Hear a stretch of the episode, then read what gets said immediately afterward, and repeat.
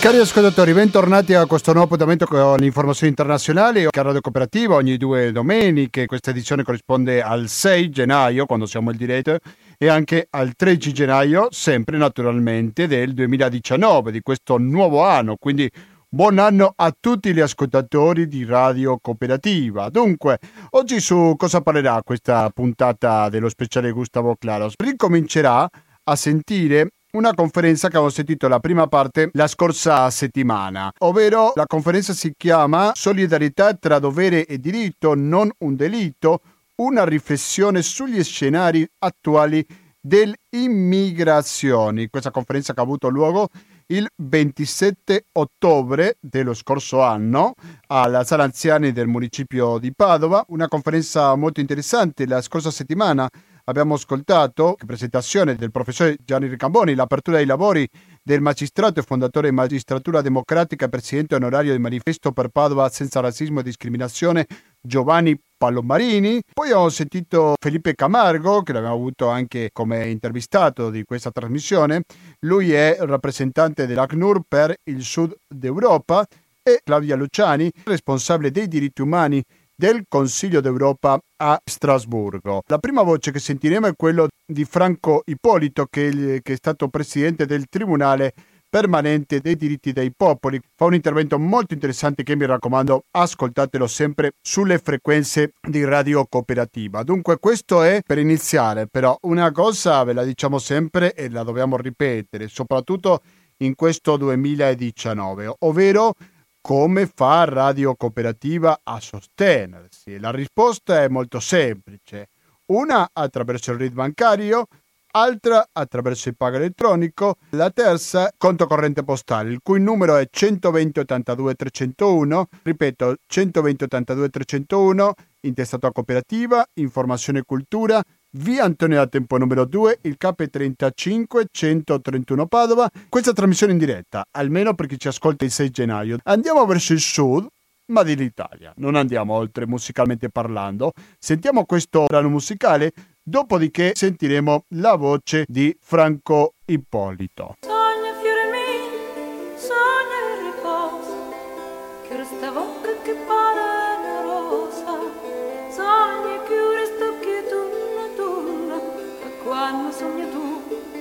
Sogna gli uno, e chiude gli occhi e non parlare. Sogna gli furna digli umano e chiude gli occhi e non aver paura. Sogna gli umana fatta su natura. Darò ora la parola a Franco Polito una sintetica scheda biografica. Dal 15 al 17 è stato presidente del Tribunale Permanente dei Popoli struttura creata da Lelio Basso in precedenza, Presidente di sezione e Segretario Generale della Corte Suprema di Cassazione, Segretario Generale dell'Associazione Nazionale Magistrati, Presidente di Magistratura Democratica, Presidente dell'Associazione Italiana Giuristi Democratici, membro del Consiglio Superiore della Magistratura e Direttore Generale dell'Organizzazione Giudiziaria del Ministero della Giustizia. Ha partecipato a numerose missioni internazionali in Europa e America Latina, Argentina, Cile, Colombia, Costa Rica, Ecuador, El Salvador, Nicaragua, Messico e Perù. Attualmente è presidente della Fondazione Lelio e Lisli Basso. Grazie, giudice. Grazie Presidente. Sono contento che, di parlare dopo il dottor Felipe Camarco, perché in una relazione molto sintetica, ma ricca di dati e di riferimenti concreti, ci ha fatto toccare con mano alcune cose già emerse dai precedenti interventi, per esempio la complessità del fenomeno, che non è una questione italiana o europea, ma è una questione mondiale. Le popolazioni si spostano.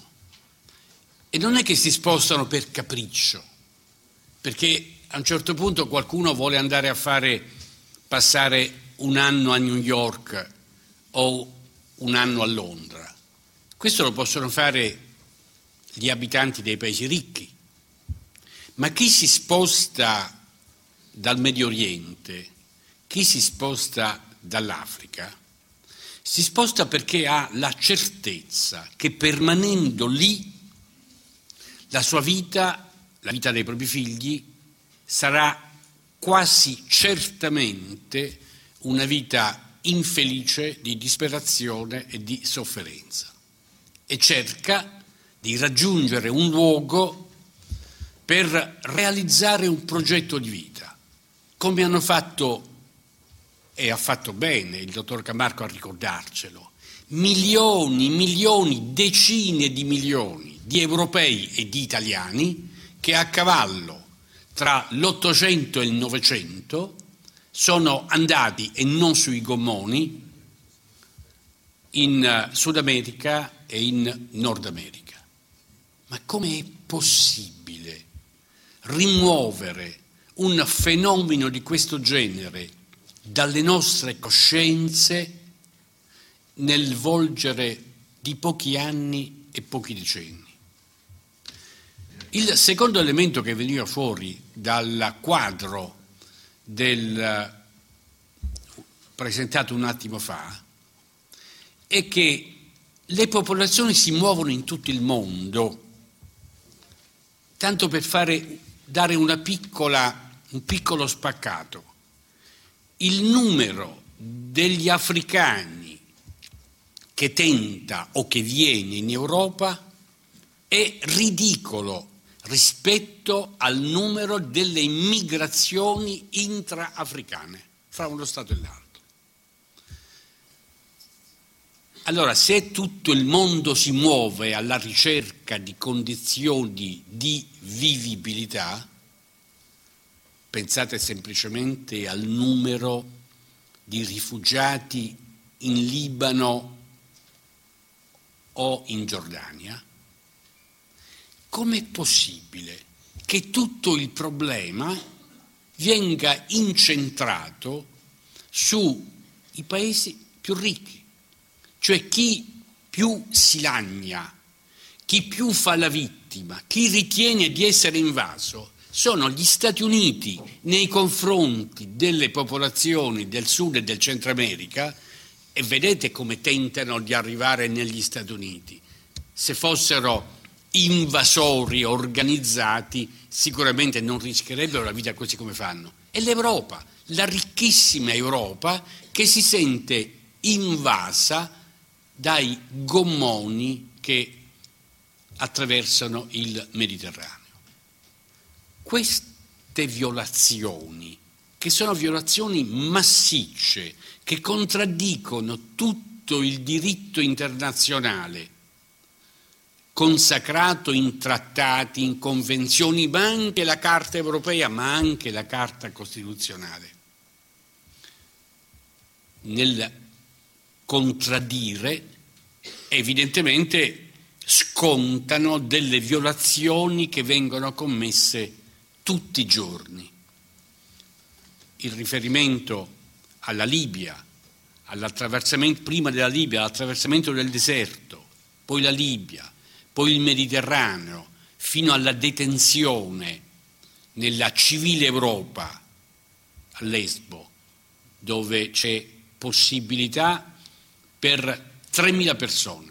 Nel campo ci sono 9.000 persone, tutti gli accertamenti di organismi anche internazionali, ma anche di giornalisti indipendenti italiani che sono andati, parlano di situazioni disumane non minori di quelli dei campi di detenzione che stanno in Libia. A chi si rivolge questa gente? Come fa a invocare il proprio diritto, che poi è il diritto alla vita, è il diritto alla sopravvivenza? Quale organismo internazionale ha, salvo le agenzie delle Nazioni Unite che fanno il possibile e l'impossibile per apprestare un minimo di protezione. Non esiste. E nel momento in cui a Barcellona nel 2017, a luglio, 100 organizzazioni europee si riuniscono e formulano un atto di accusa nei confronti dell'Unione Europea e dei Paesi membri dell'Unione Europea, chiedono al Tribunale permanente dei popoli di fissare delle sessioni per esaminare il problema della violazione dei migranti e dei richiedenti asilo. Faccio un piccolo inciso su migranti e richiedenti asilo. Avete visto con quanta precisione il dottor Fidio Camarco ha tenuto a distinguere le situazioni, ma la situazione giuridicamente può distinguersi con una qualche buona approssimazione.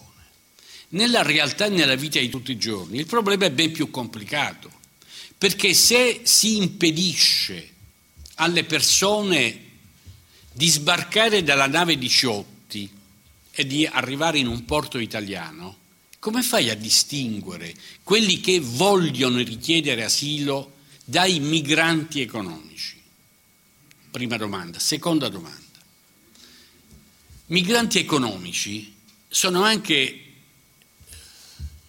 i nostri figli quando invece di come dire, affrontare i problemi dell'inserimento nel lavoro qui in Italia, che è piuttosto difficoltoso, se ne vanno in Germania e se ne vanno in, a Londra. Ma è proprio st- lo stesso termine migrante economico può essere riconosciuto a chi viene dall'Eritrea, tanto per fare l'esempio che si faceva prima, o chi viene dal Sudan o chi viene dal Niger. Sono migranti economici quelli del Corno d'Africa che rischiano, si parlava di milioni, possibilità di milioni di morti qualche mese fa per la siccità nel Corno d'Africa, che rischiano di morire, rischiano, che hanno come prospettiva la morte a fronte di un viaggio rischiosissimo e loro preferiscono il viaggio rischiosissimo. Ma perché attraverso il deserto? Perché attraversano il Mediterraneo. È finita la pacchia ed è quella la pacchia. Ecco, si può grattare la pancia degli elettori a fini di consenso politico, ma lo può fare un politicante, uno che guarda semplicemente ai risultati che spera o che avrà nelle prossime elezioni. Chi si pone i problemi di governare questo Paese e più ancora di governare l'Europa non può dimenticare cose elementari. Quando si dice le migrazioni sono ormai strutturali e non emergenziali, ma basta un numero. Tutti gli istituti di statistica e di demografia ci dicono che nei prossimi 50 anni non stiamo parlando di 500 anni, di 50 anni, l'Europa avrà una popolazione di europei di 100 milioni in meno. L'Africa avrà il raddoppio della sua popolazione. Ma basta questo, che come dire, è un problema di un grande invaso e di una piccola pozzanghera, ma è chiaro che l'invaso fluirà verso la pozzanghera. Allora come lo risolvi? Col muro giuridico o fisico? Col blocco navale, come qualcuno addirittura ha prospettato, criticando perfino il ministro degli interni Salvini? O lo risolvi e lo affronti? Così come quel presidente della commissione che è stato citato poco fa diceva in un modo razionale, coordinato, che tenga conto della dimensione locale, nazionale, europea, internazionale, perché i problemi sono tanti a livelli diversi e semplicemente confrontandosi con la complessità dei problemi possono emergere delle soluzioni. L'Italia non è affatto invasa. I numeri che il dottor Camarco ci ha dato un attimo fa dimostrano che l'accoglimento verso i richiedenti asilo della Svezia sono di gran lunga superiori a quelli dell'Italia. La stessa cosa è per la Germania, la stessa cosa è per la Francia. Allora, intendiamoci, io non voglio affatto sostenere che dobbiamo accogliere tutti a braccia aperte, ma il problema è che i, le questioni complesse possono essere governate semplicemente se si conoscono i dati della realtà, al di là delle percezioni, al di là delle rappresentazioni. E i dati della realtà ci dicono che dove si fa propaganda si conquistano voti ma non si risolvono problemi. Nei piccoli ambienti dove si riesce a fare accoglienza, integrazione ed inclusione, il tasso di paura, di ostilità diminuisce in maniera notevole. L'altro giorno, il 3 ottobre, a distanza di due giorni del decreto sicurezza, che appunto sollecita la paura del diverso, del nemico invasore che viene con i barconi, c'è stato un convegno nella sala Regina di Montecitorio, cioè nella sede del Parlamento della Repubblica. E ve lo voglio dire perché è un convegno in controtendenza. È stato promosso dal Forum per le disuguaglianze e le diversità che come Fondazione Basso abbiamo contribuito a realizzare e da altre organizzazioni ed è stato fatto alla presenza del Presidente della Camera Fico, a proposito di contraddizioni nel popolo e soprattutto nel popolo della politica. E sono state lì rappresentate delle realtà, non solo Riace, manco a farla apposta, era a 48 ore dall'arresto di Mimmo Lucano e dal tentativo in atto da parte del governo di liquidare l'esperienza di Riace, ma a Biella, in Piemonte, sindaci sono venuti a rappresentare questa realtà di possibile integrazione.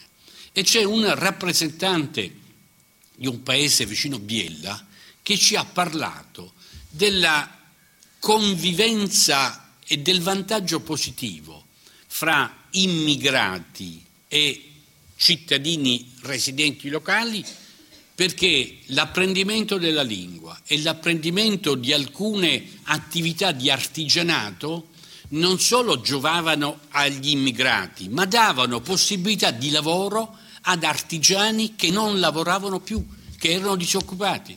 Ora, senza stare a analizzare tutti i particolari, ma quando lì nella Camera dei Deputati, alla presenza del Presidente Fico, si dice badate che la immigrazione è una risorsa se la possiamo e se la sappiamo guidare e utilizzare. Quante zone di questo paese, dell'Appennino, non hanno più popolazione? Quanti paesi ormai abbandonati come Riace, come era Riace, esistono nell'Appellino calabrese. E non sarebbe possibile una politica di accoglienza e integrazione che rispettando i diritti di tutti e com- rendendolo cont- compatibile con i doveri che abbiamo di solidarietà e di accoglienza, individuino una prospettiva di soluzione in positivo. Ora, io non ho fatto riferimento ai grandi principi del diritto internazionale e delle carte europee. Eh, se ne è già detto prima. La realtà è, più allargando il discorso, che il diritto internazionale, dopo il cambio di paradigma segnato dalle Nazioni Unite e da tutte le convenzioni, i patti internazionali, prima ancora la dichiarazione universale, negli ultimi anni, in questi anni 2000, sembra quasi essere, essersi eclissato a vantaggio della ripresa di una concezione sovranista di potenze e qualche volta di prepotenze. E non è solo questione dei migranti, basta pensare a, che, a come viene trattata la questione palestinese o la questione della popolazione kurda o la questione della popolazione dei Rohingya. Il dottor Camargo faceva riferimento al Myanmar, dove interi popoli, un intero popolo, è oggetto di genocidio. In una sessione del Tribunale Permanente dei Popoli fatta a Kuala Lumpur l'anno scorso abbiamo scritto di il primo genocidio nell'epoca dei mass media, nell'epoca di internet, perché tanti anni fa si poteva dire non sapevo, l'ho saputo in ritardo, oggi non più. Ciò che avviene nel Myanmar avviene sotto i nostri occhi. E il Myanmar ha tentato o meglio, la popolazione sottoposta a vessazioni sino al genocidio del Myanmar ha tentato di invocare protezioni internazionali. In realtà alla fine il primo organismo internazionale che ha portato la voce di questa popolazione del mondo è stato un tribunale di opinione, il Tribunale permanente dei popoli che non ha poteri, che non ha carabinieri, che non ha forze di polizia, che no, pronuncia delle sentenze che non hanno nessun valore di vincolatività giuridica, ma come disse Jean-Paul Sartre a De Gaulle, eh, quando a Parigi si voleva riunire il tribunale Russell, il primo, quello sul crimine di Vietnam, e il governo francese non dette il visto ad alcuni dei giudici che dovevano comporre la giuria, dicendo ma voi volete fare niente meno un tribunale, ma il tribunale è una questione che appartiene solo allo Stato, solo lo Stato può dire ciò che è giusto, ciò che non è giusto. E quindi non vi do il visto, non si fece a Parigi la sezione di quel tribunale e si fece a Stoccolma di lì a qualche mese e il presidente di quel collegio, Jean-Paul Sartre, scrisse una lettera a De Gaulle dicendo tu sei, brutalizzo e schematizzo, tu sei il rappresentante di uno Stato nazionale, noi vogliamo essere la voce della coscienza del mondo.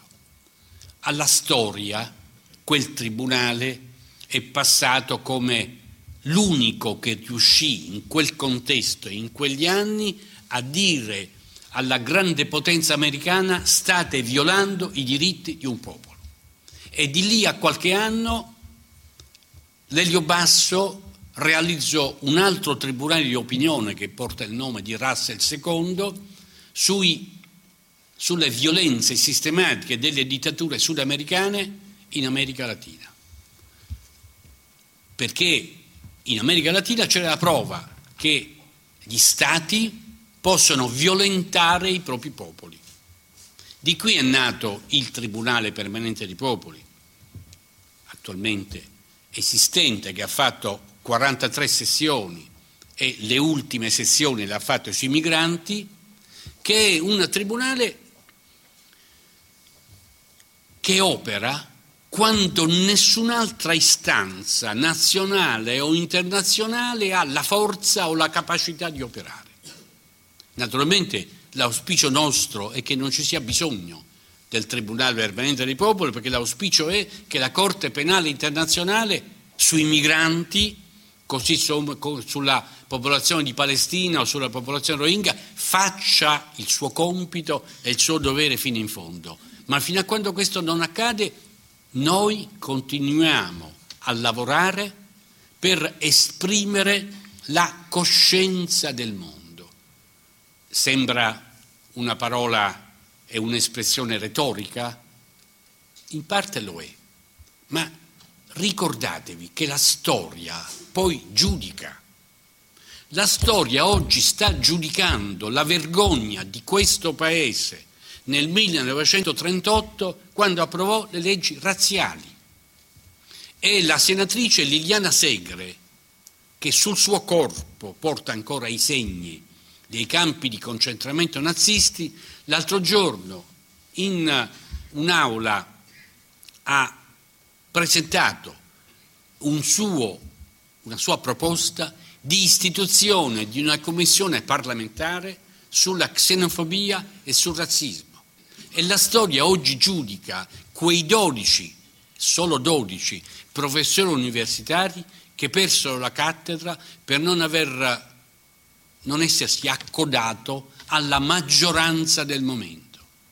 Allora io chiedo ai tanti intellettuali, ai tanti giuristi, ai tanti giudici, ma non vi pare che sia venuto, sia finito il tempo delle esitazioni, delle prudenze, degli accomodamenti, dei moderatismi? Se non parlate ora, se non date voce ora a ciò che il diritto delle persone sofferenti richiede, ma quando potrete parlare?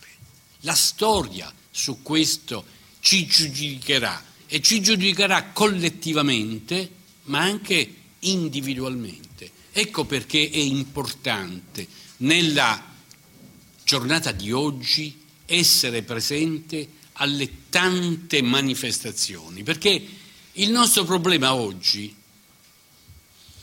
di fronte ad una maggioranza di consensi a questo governo e anche alla politica di questo governo che ha sdoganato le viscere di molta gente. Ieri alcune cose la gente si vergognava a dirle, magari le diceva nel bar mentre beveva della birra.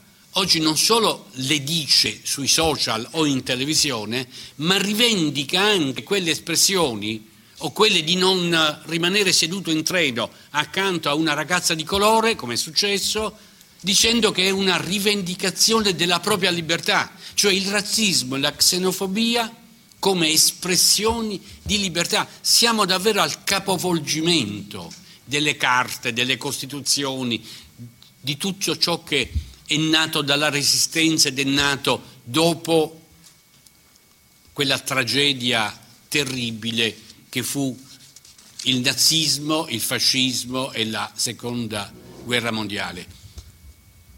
Oggi gente come noi ha un compito ed è il compito di allertare quella pubblica opinione che ancora non è obnubilata dalla propaganda, quella pubblica opinione che può contribuire con razionalità alla possibilità di accoglienza e di convivenza. La paura c'è tra la gente, ma la paura deriva dalla mancanza di governo di questo fenomeno. Il ministro dell'interno dice che deve combattere la clandestinità e i clandestini. Ma lui la crea la clandestinità.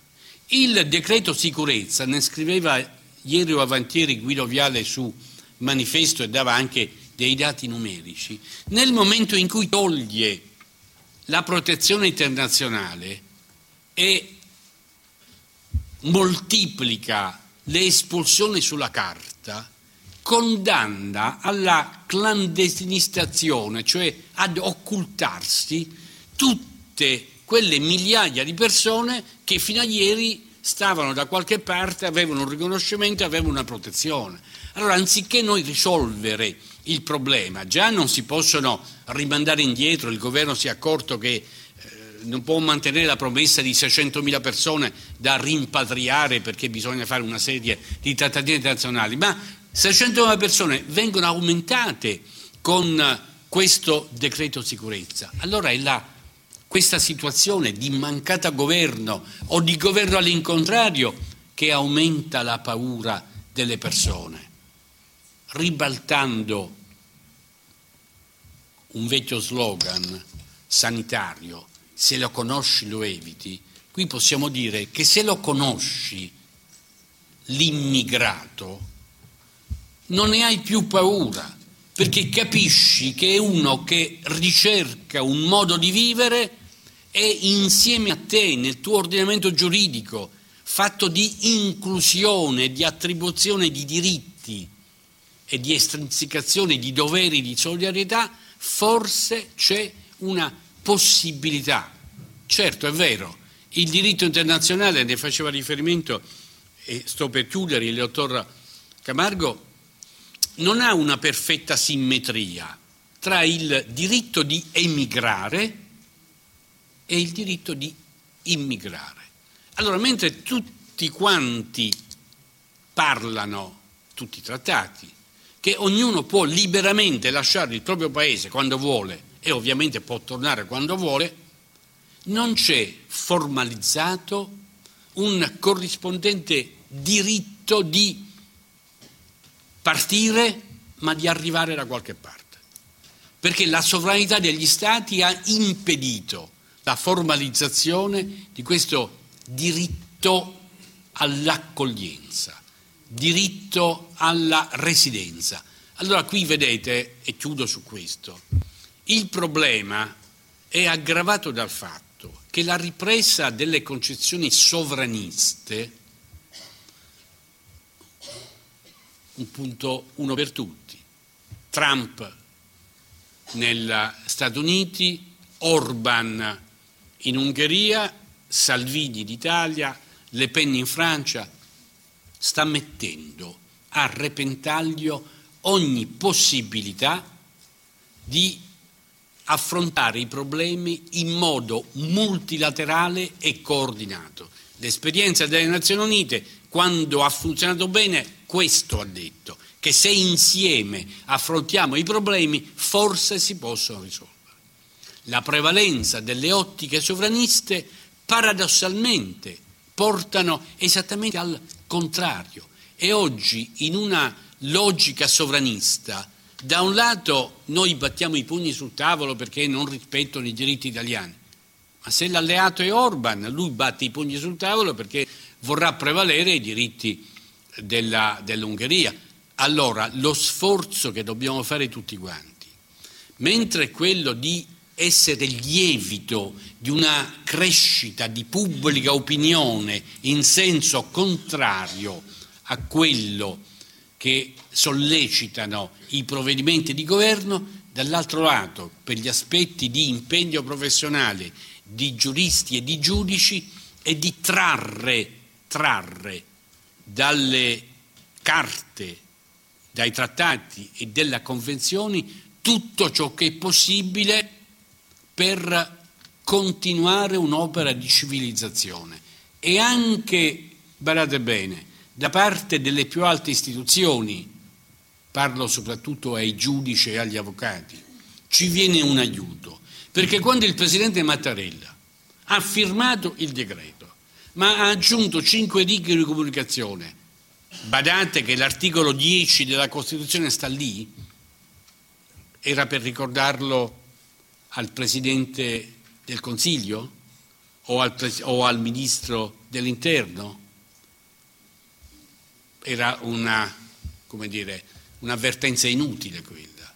Invece chi deve capire ciò che sta scritto in quelle poche righe sono i giuristi e i giudici,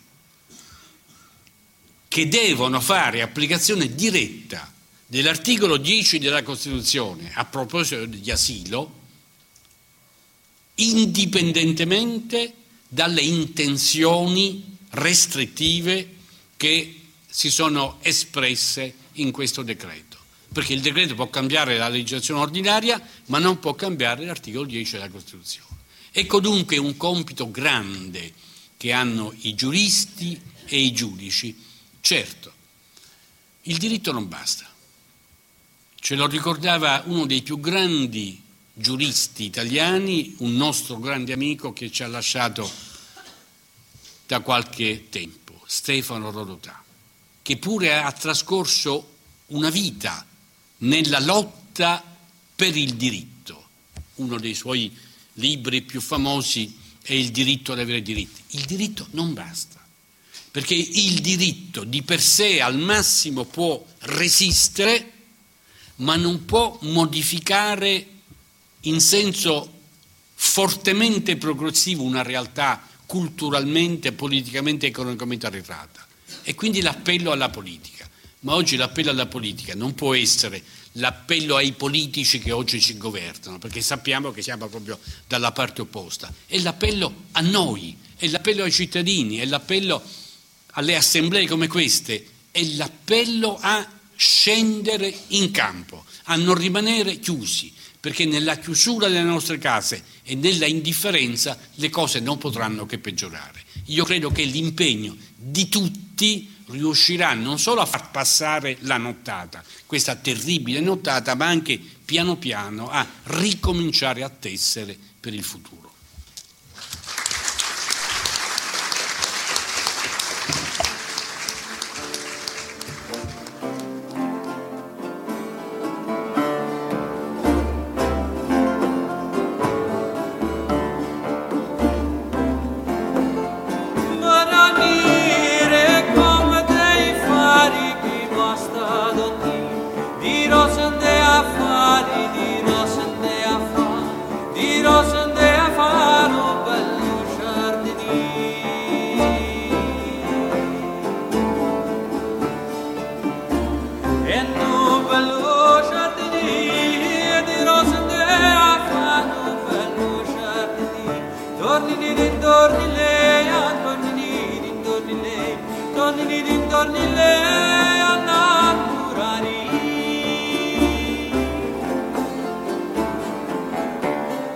Cari ascoltatori, sono le 19.22 minuti, questa è la prova che siamo in diretta oggi 6 gennaio 2019 dunque stiamo sentendo la conferenza che si chiama Solidarietà tra doveri e diritto, non un delitto, una riflessione sugli scenari attuali dell'immigrazione che ha avuto luogo alla sala anziani del Palazzo Moroni lo scorso 27 ottobre. E prima abbiamo sentito Franco Ippolito, l'ex presidente del Tribunale permanente dei diritti dei popoli. Credo che è stato molto interessante soprattutto fare questo parallelismo no? fra quello che succedeva con gli italiani che spatriavano tanti anni fa. Chi mi conosce sa che, che ho origine argentina e quindi dell'immigrazione italiana in Argentina ne abbiamo parlato in più di un'occasione e quello che sta succedendo invece adesso dove l'Italia è un paese di immigrazione, dico adesso da qualche decennio fa, ma non possiamo parlare di una lunga storia sicuramente, anche se in Italia dobbiamo dire che comunque ci sono molti che vanno all'estero. Dunque è arrivato il momento di sentire un rappresentante di Amnesty International. Chi presenta i relatori è il professore di scienze politiche Gianni Ricamboni. Adesso sentiamo il rappresentante di Amnesty International che è l'ultimo intervento per quanto riguarda la prima parte di questa conferenza.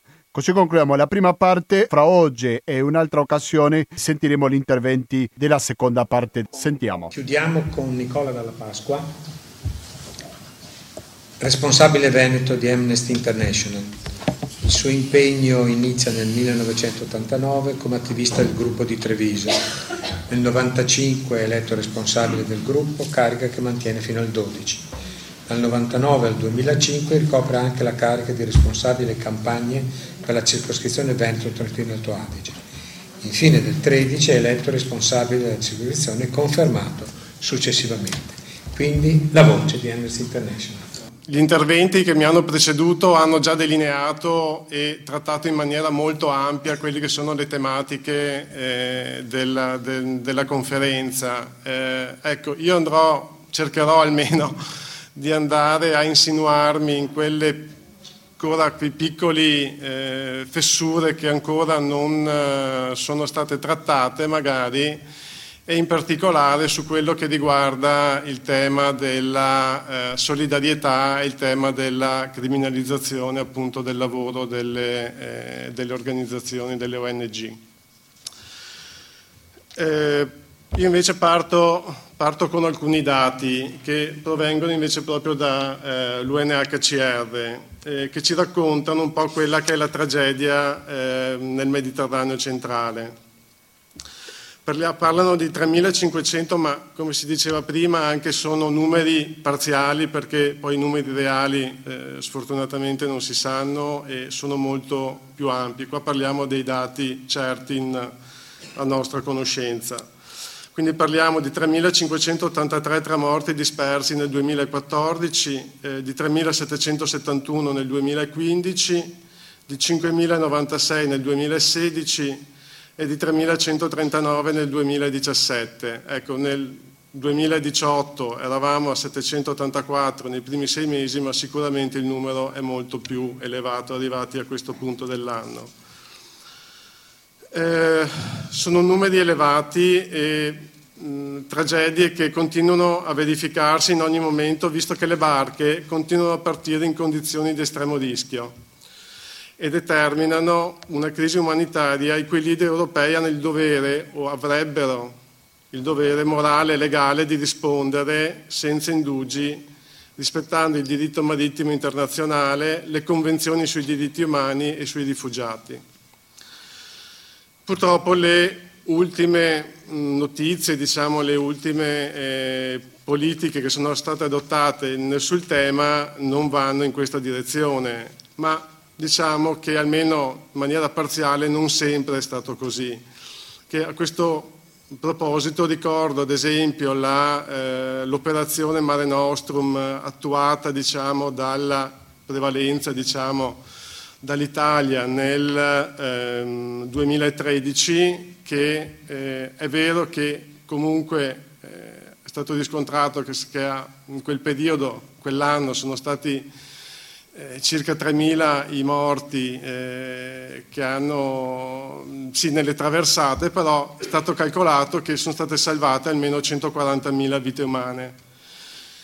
Eh, un'altra operazione molto importante dopo il breve mh, passaggio con l'operazione Triton che era stata diciamo non molto eh, lodata perché aveva diminuito di molto il budget a disposizione, sia budget economico sia come numero di navi, come forze a disposizione, anche come proprio filosofia dell'intervento stesso, perché non era più un, una eh, filosofia di ricerca e soccorso, ma era una filosofia semplicemente di respingimento.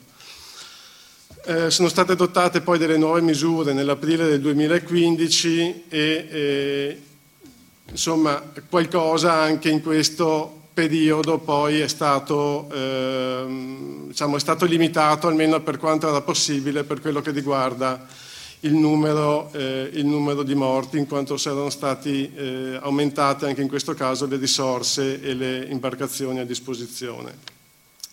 Adesso passo a quello che riguarda il coinvolgimento dell'ONG, che è cominciato appunto come si faceva accenno prima nel 2015 con, qualche, mh, mm, con quattro imbarcazioni, aumentato poi nell'arco del 2016.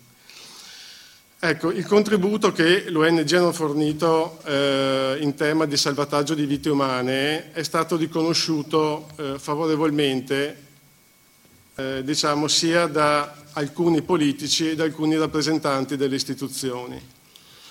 Però, di controparte, ce ne sono stati altri politici e rappresentanti delle istituzioni che eh, hanno rivolto a queste ONG accuse, come si diceva prima, di eh, collusione con i trafficanti e eh, queste accuse poi sono state oggetto di eh, inchieste parlamentari, di inchieste giudiziarie che eh, a tutt'oggi diciamo, sono state tutte eh, archiviate senza, eh, senza, dati di fatto, insomma, senza risultati perché rivelatesi poi del tutto eh, false, fasulle, insomma, come, come accuse. a riguardo ricordo magari il caso della eh, nave spagnola che apparteneva alla, alla, all'ONG appunto spagnola Proactiva Open Arms e il dissequestro della stessa da parte del GIP di Ragusa con questa motivazione. La Libia non è ancora in grado di raccogliere i migranti, di riaccogliere, pardon, scusate, i migranti soccorsi in mare nel rispetto dei loro diritti fondamentali E dunque, se il 15 marzo scorso la nave spagnola Open Arms si rifiutò di consegnare ad una motovedetta libica le persone salvate e disobbedì agli ordini della Guardia Costiera italiana, agì in stato di necessità. Del reato di favoreggiamento dell'immigrazione clandestina non esiste neanche il fumus e dunque non esiste alcun presupposto per il suo sequestro. Poi c'è stato anche il caso, come si faceva cenno prima, visto che abbiamo qui eh, la, Roberto di Medici Senza Frontiere, il caso della nave Aquarius che era stata eh, bloccata, diciamo, c'era stato il famoso blocco dei porti a giugno, diciamo, e quindi sia il governo italiano sia il governo maltese si erano rifiutati di, eh, accogliere, eh, di accogliere questa nave e questo aveva creato notevoli difficoltà, nel senso che appunto poi le eh, risorse anche che ha a disposizione la nave, anche proprio di, di cibo, di, di, proprio di, mero sostentamento, aveva creato dei problemi diciamo, nel corso dei, dei giorni e delle settimane. E, um, questa nave poi, però non so adesso magari Roberto me ne potrà dare conferma, eh, è rimasta l'unica, l'ultima diciamo, a eh, effettuare ancora operazioni presenti, diciamo, a effettuare operazioni di soccorso in, eh, nel Mediterraneo e non so se sia ancora attiva la eh, revoca da parte dell'autorità marittima panamense della registrazione nel registro ecco, della, eh, della, delle autorità marittime di quel paese. Quindi questa revoca pare che sia stata fatta poi anche su pressione della, del governo italiano. Eh, Amnesty International eh, ha criticato questa campagna diffamatoria e, eh, che ha messo a rischio appunto le attività di soccorso portate avanti dalle organizzazioni della società civile, che hanno messo in campo a titolo volontario risorse e forze che sarebbero essere dovute dispiegarci, che dovevano essere proprio i governi stessi a dispiegare. Invece di dare priorità alle attività di ricerca e soccorso per prevenire la morte di migliaia di uomini, donne, bambini e bambine che continuano a partire dalla Libia, abbiamo assistito a una vera e propria campagna denigratoria, passando da accuse di ingenuo buonismo a quelle di complicità con i trafficanti e di lucrare sulle attività di solidarietà e in particolare sull'accoglienza, travolgendo tutte le organizzazioni che svolgono iniziative di solidarietà e tutela dei diritti umani.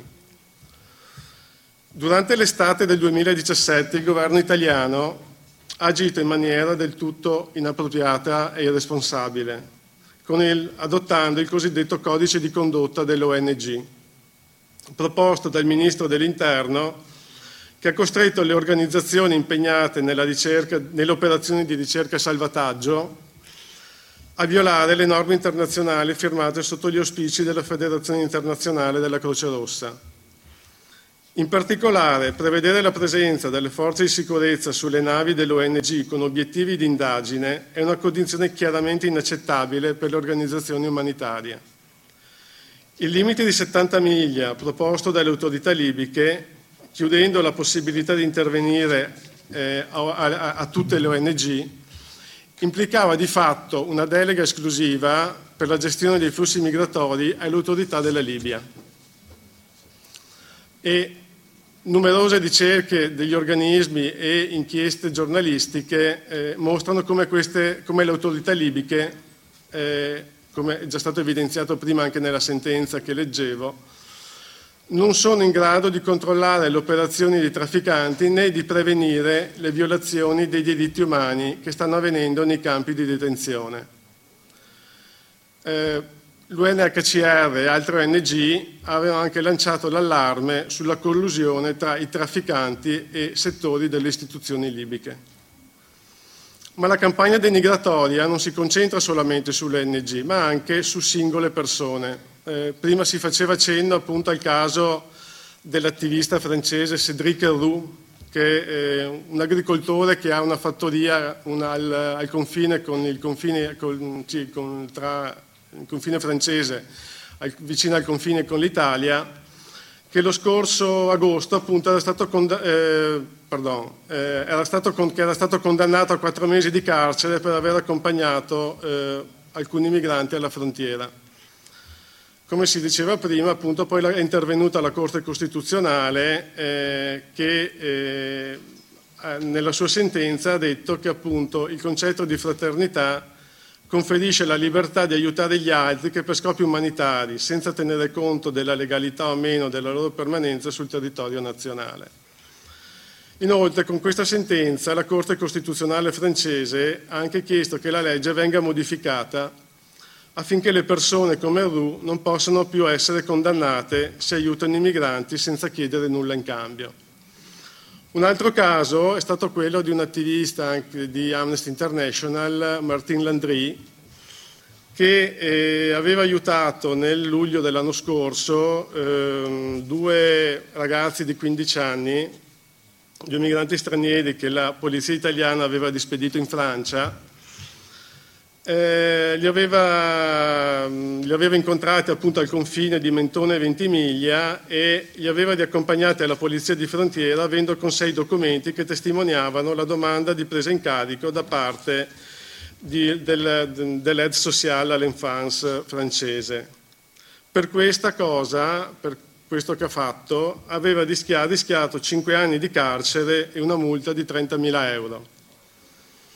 Il 17 luglio di quest'anno il tribunale francese però ha assolto Martin dall'accusa di favoreggiamento dell'immigrazione clandestina. Ecco, ehm, questi sono gli episodi diciamo, a nostra conoscenza per quello che riguarda, eh, breve insomma, descrizione, eh, per quello che riguarda l'Europa. Non dobbiamo dimenticarci però che questo fenomeno è presente diciamo, in tutto il mondo si faceva prima cenno al genocidio eh, nei confronti della popolazione Rohingya eh, nel Myanmar e eh, facciamo presente anche il sistema dei respingimenti assolutamente contrario a qualsiasi ehm, legislazione internazionale che viene adottato dall'Australia e che viene dove i migranti vengono in pratica sbarcati su eh, isole a eh, centinaia di chilometri di distanza dal territorio australiano e in questo modo eh, trattati in maniera assolutamente disumana. Tra parentesi, è stata proprio notizia di questi giorni l'allontanamento di Medici Senza Frontiere da, questa, da una di queste isole perché si ritiene che il suo lavoro non sia più necessario. Eh, finisco con un cenno all'attività di Amnesty International riguardo appunto alle questi Mm, quello che è anche un po' il tema della, eh, di questa conferenza che riguarda un po' anche i discorsi d'odio diciamo, che vengono fatti poi per fomentare questo, questo clima. Eh, Amnesty International appunto, è un'organizzazione che è stata fondata nel 1961 e oltre ad essere famosa appunto per, la, mm, per l'accuratezza e l'attendibilità diciamo, delle, eh, delle sue informazioni e delle sue ricerche, ha anche sempre avuto un carattere molto pragmatico diciamo, nel, suo, nel, suo, operare. E, eh, siccome le motivazioni, le situazioni che eh, generano poi le violazioni dei diritti umani dal 1961 ad oggi sono variate e anche in maniera sostanziale, anche Amnesty International col tempo ha dovuto variare quelli che sono i suoi metodi e le sue forme per contrastare e per denunciare appunto le, eh, le violazioni dei diritti umani. Quindi diciamo appunto per rispondere a questa campagna di odio, questa, queste paure che appunto contribuiscono a rinforzare eh, diciamo, pregiudizi che magari sono già esistenti ma che poi vanno a montare sempre di più con eh, varie affermazioni che vengono fatte anche da appunto, politici eh, di, vari, di, di, vario tipo, Amnesty ha messo a punto uno strumento che ritengo insomma, abbastanza innovativo. Eh, nel corso dell'ultima campagna elettorale ha eh, avviato una campagna, eh, conta fino a 10, per sensibilizzare ehm, sull'uso del linguaggio ehm, diciamo, è una campagna tramite la quale Amnesty, denominata appunto il barometro dell'odio, tramite la quale 600 eh, attivisti di Amnesty International hanno monitorato le, quanto veniva detto dai eh, candidati appunto al, alla, al Senato, ai candidati alla Camera sui social network, quindi eh, cosa dicevano rispetto a questi discorsi d'odio che poi possono riguardare vari argomenti, nel senso che poi, come è stato rilevato, sono state raccolte quasi 800 segnalazioni riguardo a questa, a questa campagna e appunto segnalazioni rivolte prevalentemente contro migranti stranieri, rom, persone LGBT e donne. Inoltre, per contrastare chi cerca ogni giorno in più, diciamo, quindi perché questa è stata una campagna per il momento limitata a questo periodo, ma Amnesty non si è limitata a questo, ma ha istituito anche e sta tuttora formando diciamo, delle persone che fanno parte della cosiddetta Task Force Hate Speech, che appunto, come dice il nome stesso, serve per o vuole avere lo scopo insomma, di contrastare quelli che sono i discorsi d'odio fatti nei social network, ma non solo, nel senso che vengono monitorate anche i eh, siti di giornali, di quotidiani e di varie riviste eh, online. Ecco, quindi questo è quello che sta facendo Amnesty International. Quello che possiamo fare tutti noi, come è stato accennato anche eh, in precedenza, è quello di essere presenti, di informarci prima di tutto, quindi appunto anche essendo presenti a questi incontri, ma non solo, quindi assumendo informazioni precise eh, e cercando nella nostra vita di tutti i giorni, quindi nelle varie situazioni che si presentano comunque eh, nella nostra vita di tutti i giorni, contrastare coloro che seminano queste parole di odio, che sia il nostro vicino di casa o che sia magari qualcuno di eh, più importante. Ecco, vi ringrazio ancora per l'attenzione e buona giornata.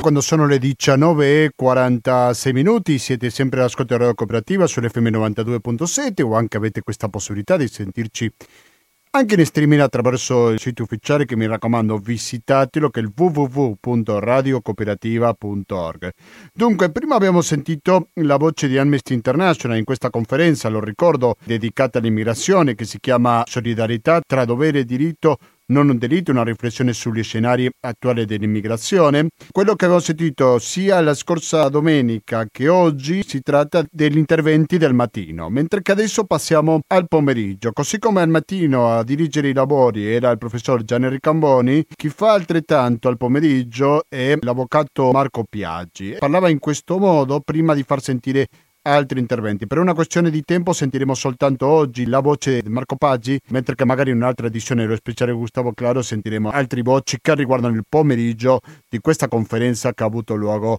lo ricordo, lo scorso 27 ottobre. Così parlava Paggi. Mi sono eh, arrogato, in realtà l'ho concordato, anche il diritto di fare qualche osservazione perché è in tema sul decreto Salvini. All'epoca dell'organizzazione di questa iniziativa non era ancora stato emesso il decreto Salvini e eh, questo decreto è sicuramente pertinente con l'argomento di cui stiamo parlando. Non si tratta soltanto di nuove norme, nuove disposizioni che teoricamente dovrebbero garantire sicurezza, ma si tratta, cercherò di dimostrarlo in poche battute, di disposizioni poi mm, la, l'amica eh, Paola Regani tornerà sulla, sulla, sui profili giuridici di questa disciplina anche a livello comunitario eh, in poche battute cercherò di spiegare come questa nuova normativa all'insegna della sicurezza in realtà vuole produrre insicurezza, vuole produrre clandestinità, vuole produrre un incremento dell'allarme sociale che genererà ulteriore odio, ulteriore razzismo e discriminazione.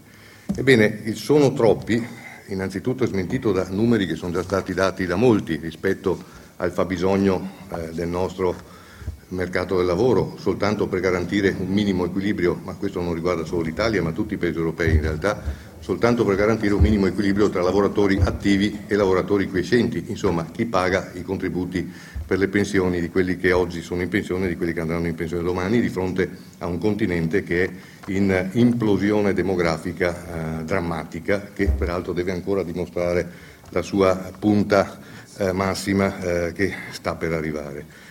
Ebbene, noi abbiamo avuto i famosi decreti flussi in altri anni in cui non si parlava di invasione, tanto per fare qualche numero, 150.000 ingressi nel 2008, 170.000 nel 2007, 350.000 nel 2006, poi via via a calare, eh, 80.000, 2000, nel 2009 80.000, nel 2010 98.000 eh, lavoratori non stagionali più una parte di stagionali e poi solo quantità omeopatiche e sempre più ridotte di soli ingressi per lavoro stagionale, peraltro eh, solo nei confronti di cittadini provenienti dai paesi con cui sono stati stipulati accordi, che non sono questi, e praticamente siamo di fronte al blocco degli ingressi. Non, sistema, non, non esiste nel nostro sistema giuridico un modo per entrare legalmente in Italia per lavorare.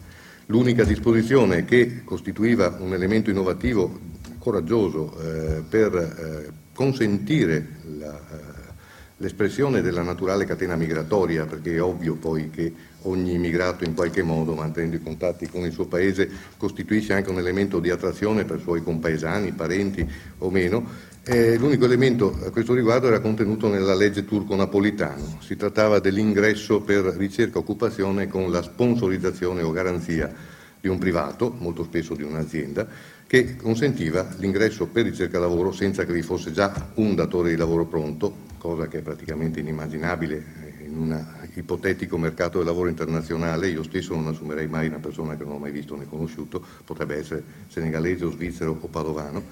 Ebbene, l'unica possibilità, eh, cioè questa possibilità prevedeva l'ingresso per ricerca lavoro con una garanzia mediante apposita polizza fiduciaria prima richiesta del signor Questore, che copriva tutte le spese di mantenimento, alloggio e cure sanitarie per l'interessato per il tempo di un anno, entro il quale, se fosse stata trovata un'occupazione regolare, la persona avrebbe potuto sistemarsi. Anche questo all'interno di quote timidamente stanziate dall'allora governo eh, che dette vita alla legge turco-napolitano ed è stato un esperimento che è durato pochissimo perché poi la legge Bossi-Fini, con una giustificazione che è contenuta in una riga della eh, presentazione del disegno di legge, dicendo che quel sistema non funzionava, in tutte le questure gli operatori dicevano che era il sistema più semplice, più chiaro, più nitido e garantista per regolare gli ingressi, è stato cancellato.